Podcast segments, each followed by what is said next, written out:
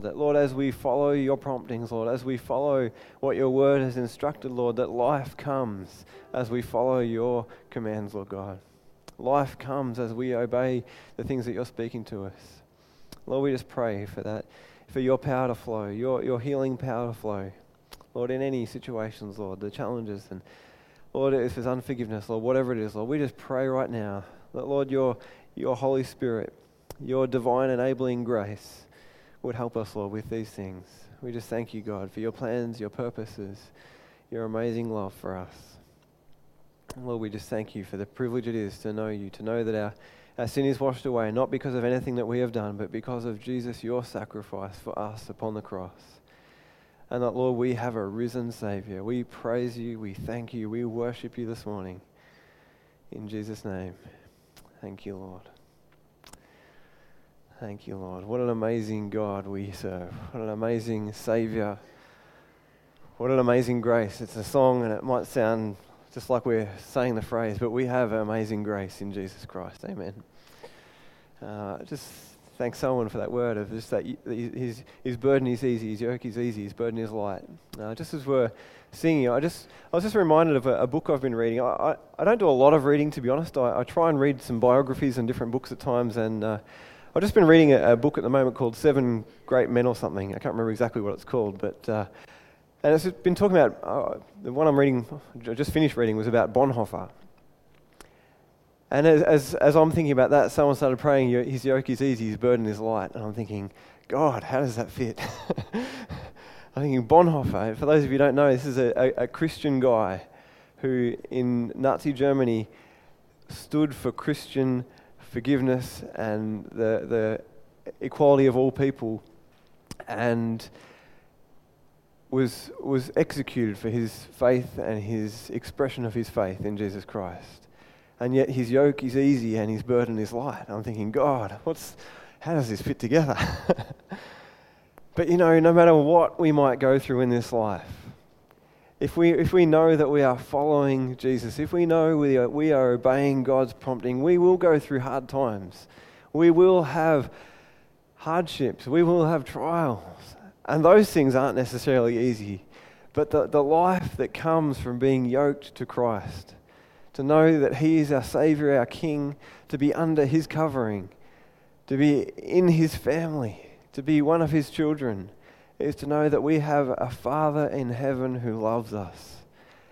And there is no greater joy, there is no greater peace, there's no greater, there's no, I'm, I'm reluctant to say easier thing than to know that God is on your side, no matter what you might go through.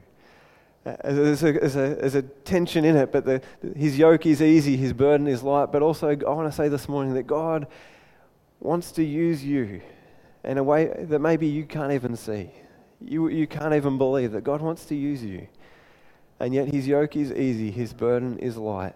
As you trust him, as you step out in faith, as you're obedient to those promptings, he's speaking to your heart. To those things that you just know, that you know, that you know is right. I believe life and blessing are going to flow in those things. I just want to encourage you in that this morning. I know in this room right now there are people who have had tough weeks. You know, things been happening and it's just been a hard week. And there's others that this week you've come to salvation and we celebrate with you. We, we rejoice with those who rejoice and we weep with those who are weeping this morning. We kind of we have multi personalities all at once, don't we? but God wants to use you. No matter what situation you're in at this time, no matter where you've been, no matter where you are, God wants to use you. I just want to pray for that right now. God, I thank you for your love for every person in this room. I thank you, Jesus, for those that, who may feel so, so distant from you right now, God, that maybe even there's something in their life that, that they know has been uh, against you or against others, Lord, and, and maybe they feel like that uh, there's a barrier between you and God, between them and you, Lord. And I just thank you right now that, God, you your desire is to remove that barrier this morning, that we might have relationship and intimacy with you. And that, Lord, it's all possible because of Jesus Christ. Lord, I just pray for your encouragement that we would step out in faith, that we would trust you, that we would walk in your ways. For your glory, we pray. In Jesus' name. Amen. Thank you, Lord. I just remembered I forgot my clicker. Could someone bring me my clicker? That'd be wonderful. We're going to continue this morning in the book of Nehemiah. Um, I hope you're enjoying Nehemiah. I hope you've been reading through it as well um, to, to discover more of Nehemiah. Thanks, Richard, for that. Um, we're going to continue this morning in the book of Nehemiah, and we're up to part six, and it's chapter six this morning. And if you've got your Bibles there, I encourage you to open it up. We're going to read through chapter six of Nehemiah. Thank you, Lord. Okay, some flicking. I'll be patient and, um, and kind. I, I, I, don't know who told me the story. I'm sure I've shared it before. I remember hearing a guy talking about how. Um, no, I'm not going to share that story. It'll take too long. Verse 1. you ask me later. Sanballat Tobiah, Geshem the Arab, and the rest of our enemies found out that I had finished rebuilding the wall and that no gaps remained, though we had not yet set up the doors in the gates. So Sanballat and Geshem sent a message asking me to meet them at one of the villages in the plain of Ono. But I realized that they were plotting to harm me, so I replied by sending this message to them I am engaged in a great work, so I cannot come. Why should I stop working to come and meet with you? Four times they sent the same message, and each time I gave the same reply. The fifth time, Sanballat's servants came with an open letter in his hand. And this is what it said There is a rumor among the surrounding nations, and Geshem tells me it's true, that you and the Jews are planning to rebel, and this is why you are building the wall. According to his reports, you plan to be their king he also reports that you have appointed prophets in Jerusalem to proclaim about you. Look, here is a king in Judah. You can be very sure that this report will get back to the king, so I suggest that you come and talk it over with me. Persuasive words, hey? I replied, There is no truth in any part of your story. You are making up the whole thing. They were just trying to intimidate us, imagining they could discourage us. I love that. Imagining they could discourage us and stop the work. So I continued the work with even greater determination. Later I went to visit Shemaiah, son of Delaiah, and his grandson Mehetabel, who was confined to his home. He said, Let us meet together inside the temple of God and bolt the doors shut. Your enemies are coming to kill you tonight. But I replied, Should someone in my position run from danger? Should someone in my position enter the temple to save his life? No, I won't do it. I realized that God had not spoken to him, but that he uttered this prophecy against me because Tobiah and Sanballat had hired him. They were hoping to intimidate me and make me sin. Then they would be able to accuse and discredit me. Remember, O oh my God, all the evil things that Tobiah and Sanballat have done and remember Noadiah, the prophet, and all the prophets like her who have tried to intimidate me. So on October 2, the wall was finished, just 52 days after the wall, after we had begun. When our enemies and the surrounding nations heard about it, they were frightened and humiliated. They realized this work had been done with the help of our God. During these 52 days, many letters were, went back and forth between Tobiah and the nobles of Judah. For many in Judah had sworn allegiance to him because his father in law, Shechaniah, son of Arah, and his son Jehoniah, I've picked a great passage for names, haven't I? Was married to the daughter of Meshullam, the son of Berechiah. They kept telling me about Tobiah's good deeds, and then they told him everything I said and Tobiah kept sending threatening letters to intimidate me. You know what? Before, during, and after, Satan looks to steal, kill, and destroy. Before the war is won, during the war, and after the battle is even finished, Satan looks to steal, kill, and destroy. We, can we grab the, the slides up there? Thank you. Did you realize? Do you acknowledge? Do you see day by day that we live in a spiritual battle? This war we uh, wage is not against flesh and blood. There is a spiritual battle going on in this city right now. There is a spiritual battle going on on this earth right now. And I believe Nehemiah saw the spiritual battle that was going on. He knew that he didn't war against people, he didn't war against flesh and blood. Satan's plan since the beginning had to been wipe out his, his people, uh, uh God's people, Israel. God's, uh, God had raised up a nation, and Satan's plan was to wipe them out. When Moses was born and, and rising up to, to free his people from Egypt, what did Satan do? He, he led the Pharaoh to execute every Jewish baby that was born, every boy. And just a short time before Nehemiah, we see in Esther that Naaman tries to wipe out the people of Israel. But God is faithful, God is stronger, God is greater. But we live in a spiritual battle. I just wonder, are we having issues there? Maybe I wonder if Hayden or someone might be able to help out there. That'd be great if I can get that going. I just want to read to you from Ephesians chapter 6 and verse 10. A final word be strong in the Lord and his mighty power. Put on all of God's armor so that you will be able to stand firm against all strategies of the devil. For we are not fighting against flesh and blood enemies, but against evil rulers and authorities of the unseen world, against mighty powers of this dark world, and against evil spirits in heavenly places.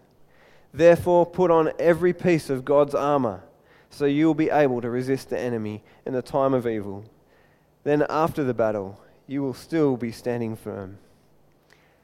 The enemy comes before, during, and after.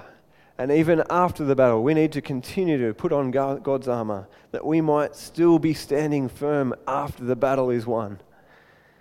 Now, before I went to Papua New Guinea in 2001, uh, I, I believe this scripture, I believe the Word of God is true, but I didn't understand anything of the spiritual nature of the battle we face.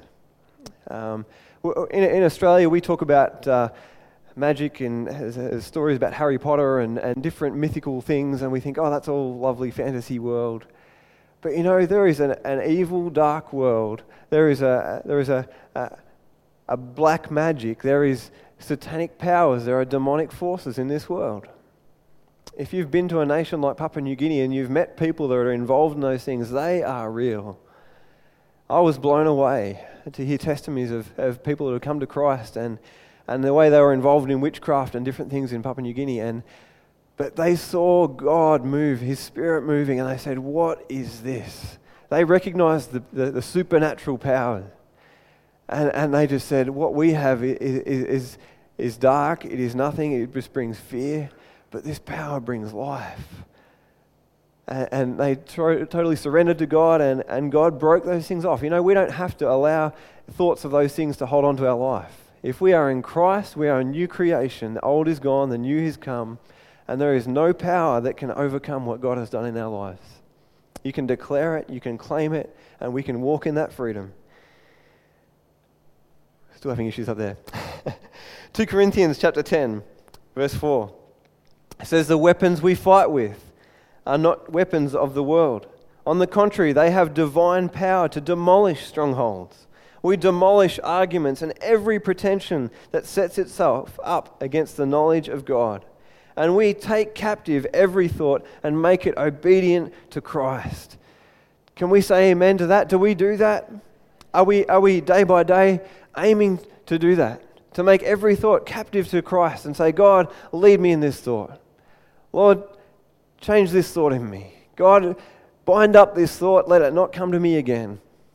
Are we, are we giving our thoughts to Christ and letting them be submitted to Him?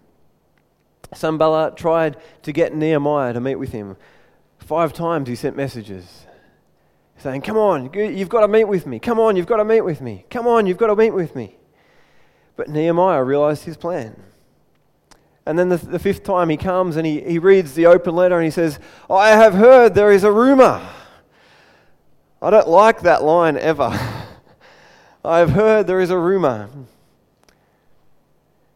you remember? Think back to school days. I wonder how many of you might relate to a story like this. But I wonder how many of us remember back to school days and, and you might fit yourself in any part of this story, and that's okay. We forgive you if you're the anyway, um, remember back to school days, and uh, I wonder if you ever, ever saw someone that was really good at something. They were just such a, a great mathematician. Maybe they were really good at story writing. Maybe they were a great runner.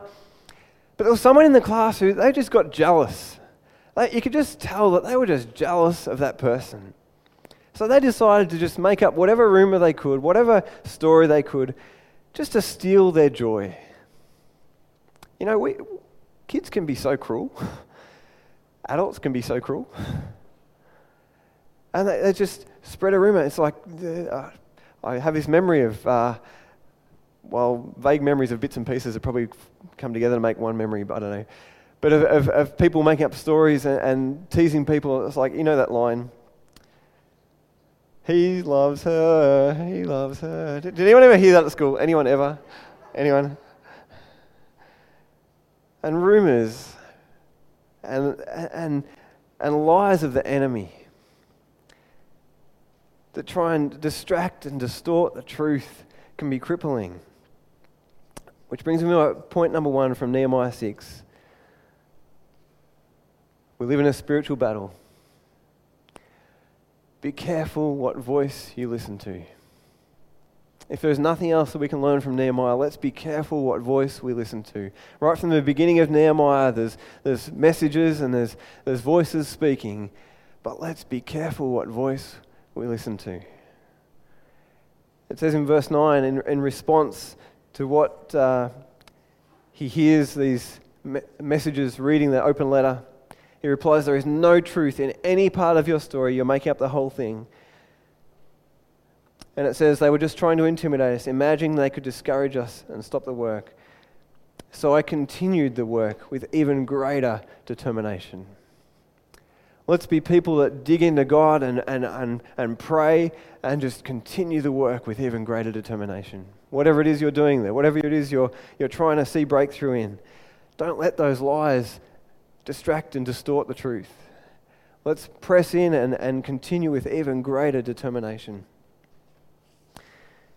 You know, Jesus had his opposition too. Jesus had his, his, his people that came to speak and even to uh, help him to do the right thing.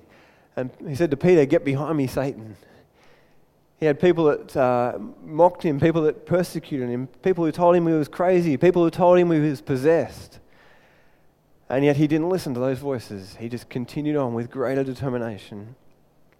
In John 15, he tells us that I was persecuted, and so will you be. Let's be ready for it. Let's not be surprised, but let's just press in with even greater determination. A second point from Nehemiah chapter 6 we need to know our Father's voice. You know, this morning I was aware of my son's voice. I was aware of my son's voice. But I was also thinking, um, I wonder anyone probably who's a parent here, anyone who's had a, a son or daughter, um, you can probably relate to this feeling of going to the one place in the house where you think you, maybe you can have some peace and quiet. You close that door and you just sit. you know, the toilet is a great escape if you haven't learnt that yet. But somehow, kids, they find you anywhere. And that's wonderful if you're listening, kids, through that door. that's wonderful that our kids know our voice. They can track us down. They have an amazing radar to find you wherever you are in the house. You can hide away anywhere. Just try to have a little bit of peace and quiet. Not that I do this often. but we need to know our Father's voice. I wonder how many of us have had a phone call at times and we start talking to the person, they don't say who they are, and they just start talking, and you're going, Who on earth is this? Uh, has anyone ever had that experience? I know I've even had our kids ring up, and I think, which one is it? I've just got to work out which one. On the phone, they're just so hard to tell apart. I know at times I rang up mum, and I, I was, she asked me how uni was, and I was still at school, and I'm thinking, I don't think she's worked out who this is. But we need to know our Father's voice. And how do we get to know someone's voice? It's about spending time with them. It's about, uh, it's, it's, it's about listening to them. That's why it's so important to have routines in our life that, that we read God's word, that we pray, that we learn to hear God's voice in our life. That's why we did a whole series this time last year on hearing from God, the voice of God. It's so important that we know the voice of God, that we have patterns in our life that help us stop and hear and learn and, and know His voice, to know His Spirit's prompting in us. I want to read to you from uh, John chapter 10, verse 7. Jesus said again, Very truly I tell, tell you, I am the gate for the sheep. All who have come before me are thieves and robbers, but the sheep have not listened to them. I am the gate. Whoever enters through me will be saved. They will come in and go out and find pasture. The thief comes only to steal, kill, and destroy. I have come that they may have life and have it to the full. I love that verse. Oh, that, that verse, not on its own, but nearly brought me to salvation itself. I am the good shepherd. The good sheep, a good shepherd lays down his life for the sheep. The hired hand is not the shepherd and does not own the sheep. So when he sees the wolf coming, he abandons the sheep and runs away. Then the wolf attacks the flock and scatters it. The man runs away because he is a hired hand and cares nothing for the sheep. I am the good shepherd. I know my sheep, and my sheep know me. Just as the Father knows me, and I know the Father, and I lay down my life for the sheep. I have other sheep that, that are not of this sheep pen. I must bring them also. They too will listen to my voice, and there shall be one flock and one shepherd. You know, straight after this passage, they go on and say, Oh, Jesus, you're demon possessed. How can you say these things? How can you say that you're the gate? How can you say you're the way? How can you say anyone who comes to me will have life? And yet others acknowledge the miracles. They acknowledge what Jesus has done and they find life even in that moment. They, they recognize who Jesus is. We need to know his voice. It goes on in verse 10.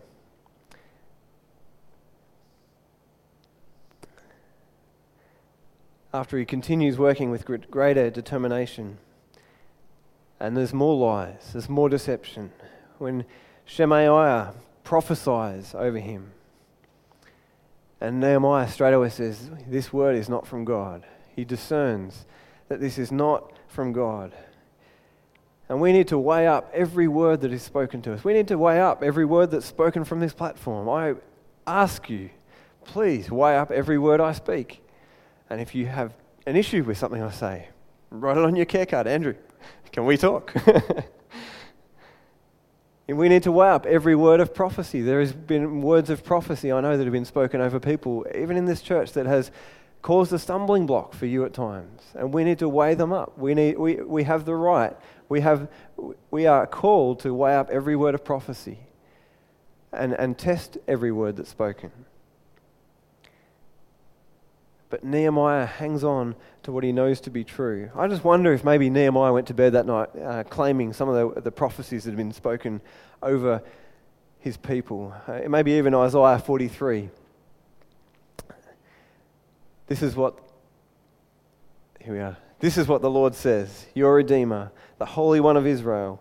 For your sake, I will send to Babylon, remembering that they've been exiled to Babylon and now they're going back to Jerusalem. For your sake, I will send to Babylon and bring down as fugitives all the Babylonians in the ships in which they took pride. And that's exactly what happened. The king of um, Persia comes in, and we read in, in Ezra that in the favor um, Cyrus had, and, and actually is moved by God to send the people back to Jerusalem. I am the Lord, your Holy One, in Israel's Creator and King. This is what the Lord says He who made a way through the sea, a path through the mighty waters who drew out the chariots and horse, the army and the reinforcements together, and they lay there, never again to rise again, extinguished, snuffed out like a wick. Forget the former things. Do not dwell on the past. See, I am doing a new thing. Now it springs up. Do you not perceive it? I am making a way in the wilderness and streams in the wasteland. The, the wild animals will honor me the jackals and the owls, because I provide water in the wilderness and streams in the wasteland, to give drink to my people, my chosen, the people I formed for myself, that they may proclaim my praise. Nehemiah knew this word from God, that, that God had spoken and said, I, I, I rescued my people from Egypt. I was able to lead them through the, through the waters. But forget all that. I'm doing a new thing. I'm going to provide for you. I'm going to make a way for you. And I think Nehemiah might have gone to bed that night just saying, God, I thank you for that word. I thank you, Lord, for the prophecies you've spoken to our, our people. And we need to know the words that God has spoken to us. And how do we find them? We open His Word. We read it, we find it, we claim it. Let's pray it into our lives.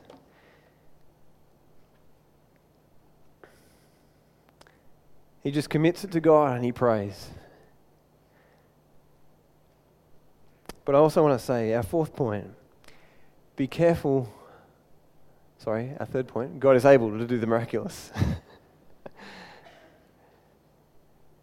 our fourth point be careful what voice you become.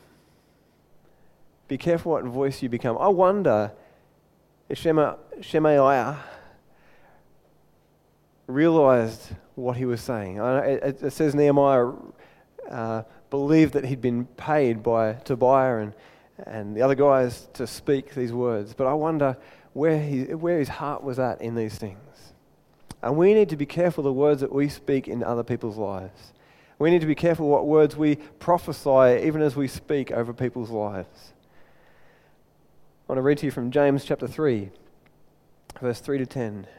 We can make a large horse go wherever we want by means of a small bit in its mouth and a small rudder makes a huge ship turn wherever the pilot chooses to go, even when the winds are strong.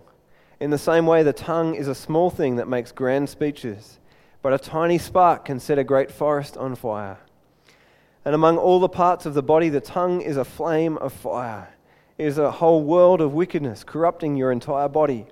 It can set your whole life on fire, for it is set, set on fire by hell itself. People can tame all kinds of animals, birds, reptiles, and fish, but no one can tame the tongue.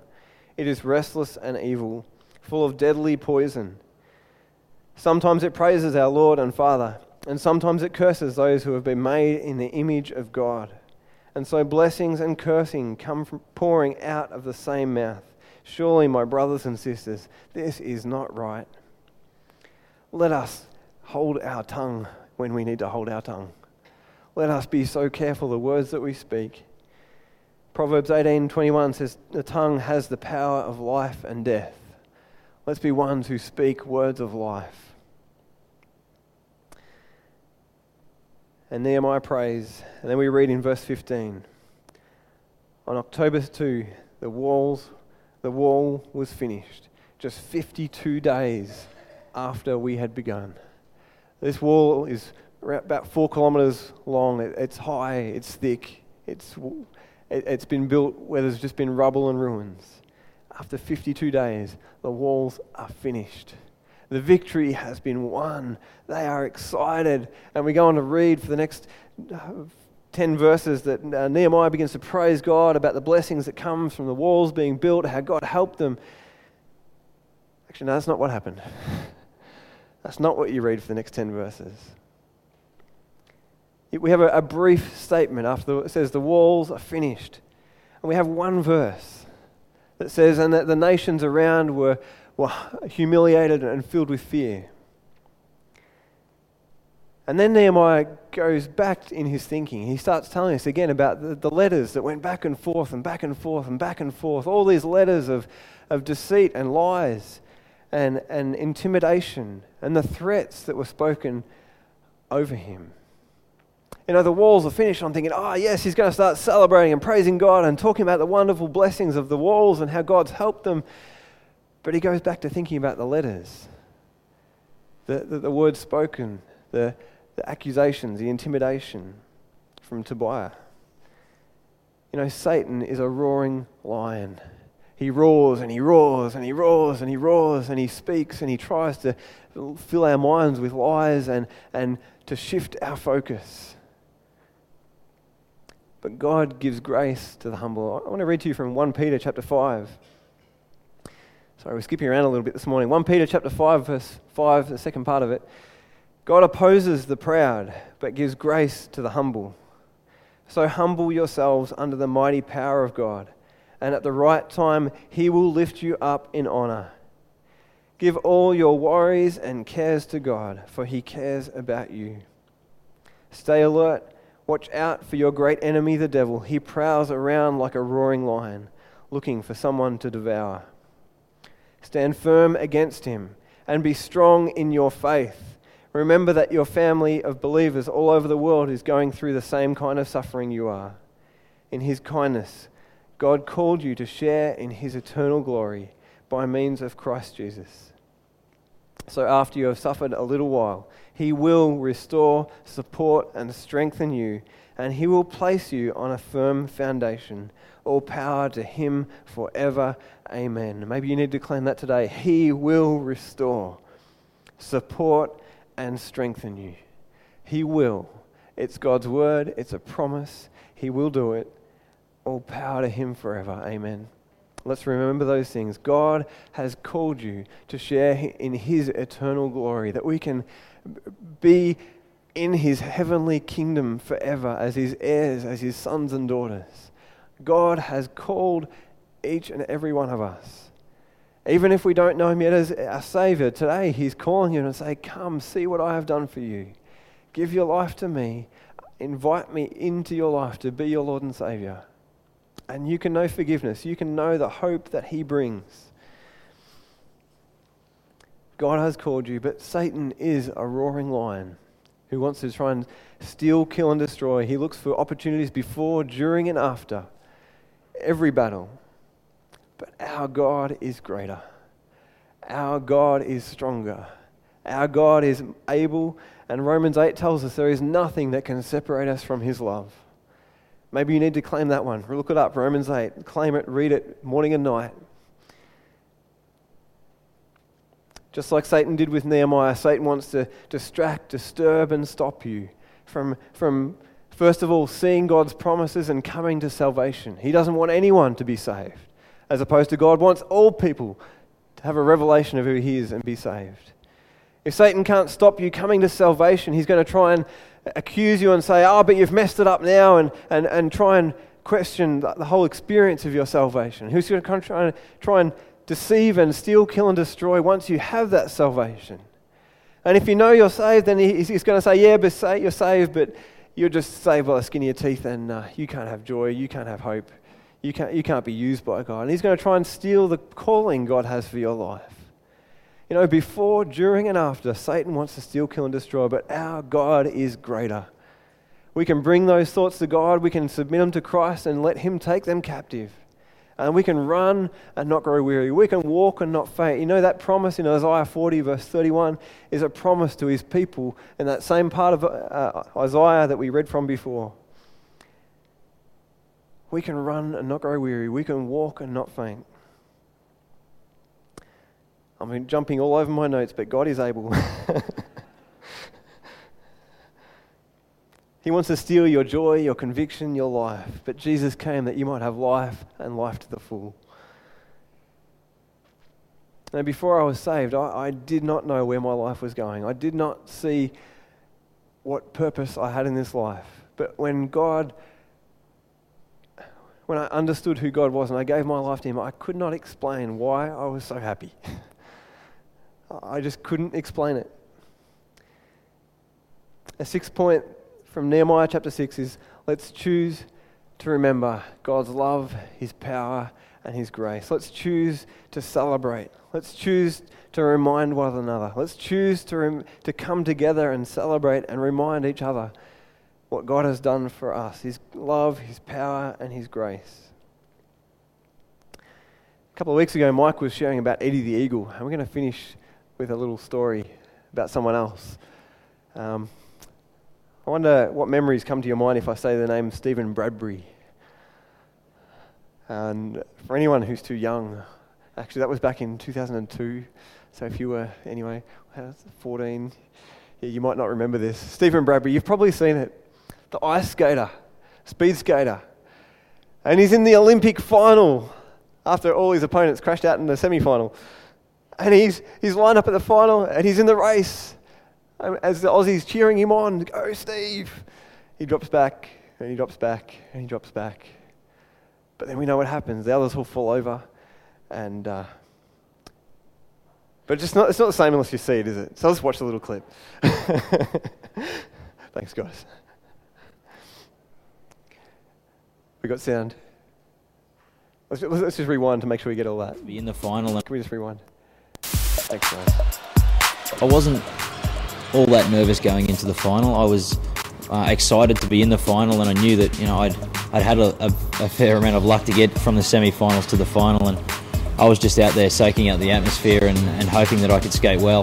The goals I had for myself for Salt Lake were quite simply just to skate what I thought was my best and satisfy myself.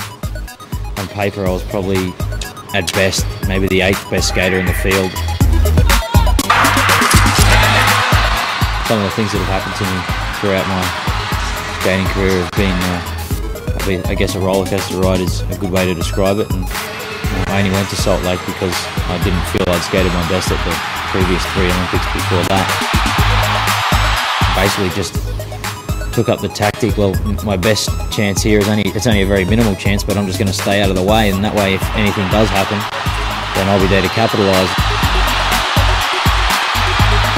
I ended up dropping off the, the back of the other four guys with about two laps to go and uh, ended up being uh, 15 20 metres down when uh, yeah, the chaos happened and everybody fell down.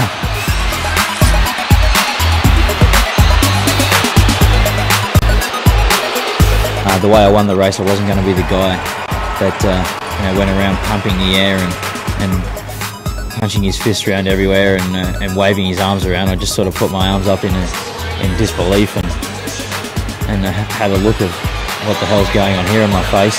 A lot of emotions all at once, and some of them were, I guess, a little hard for me to, to deal with, and they still are. So, and, uh, you know, I've got the gold medal and just look at it like that, I guess. Winner of the gold medal representing Australia, Stephen Bradbury.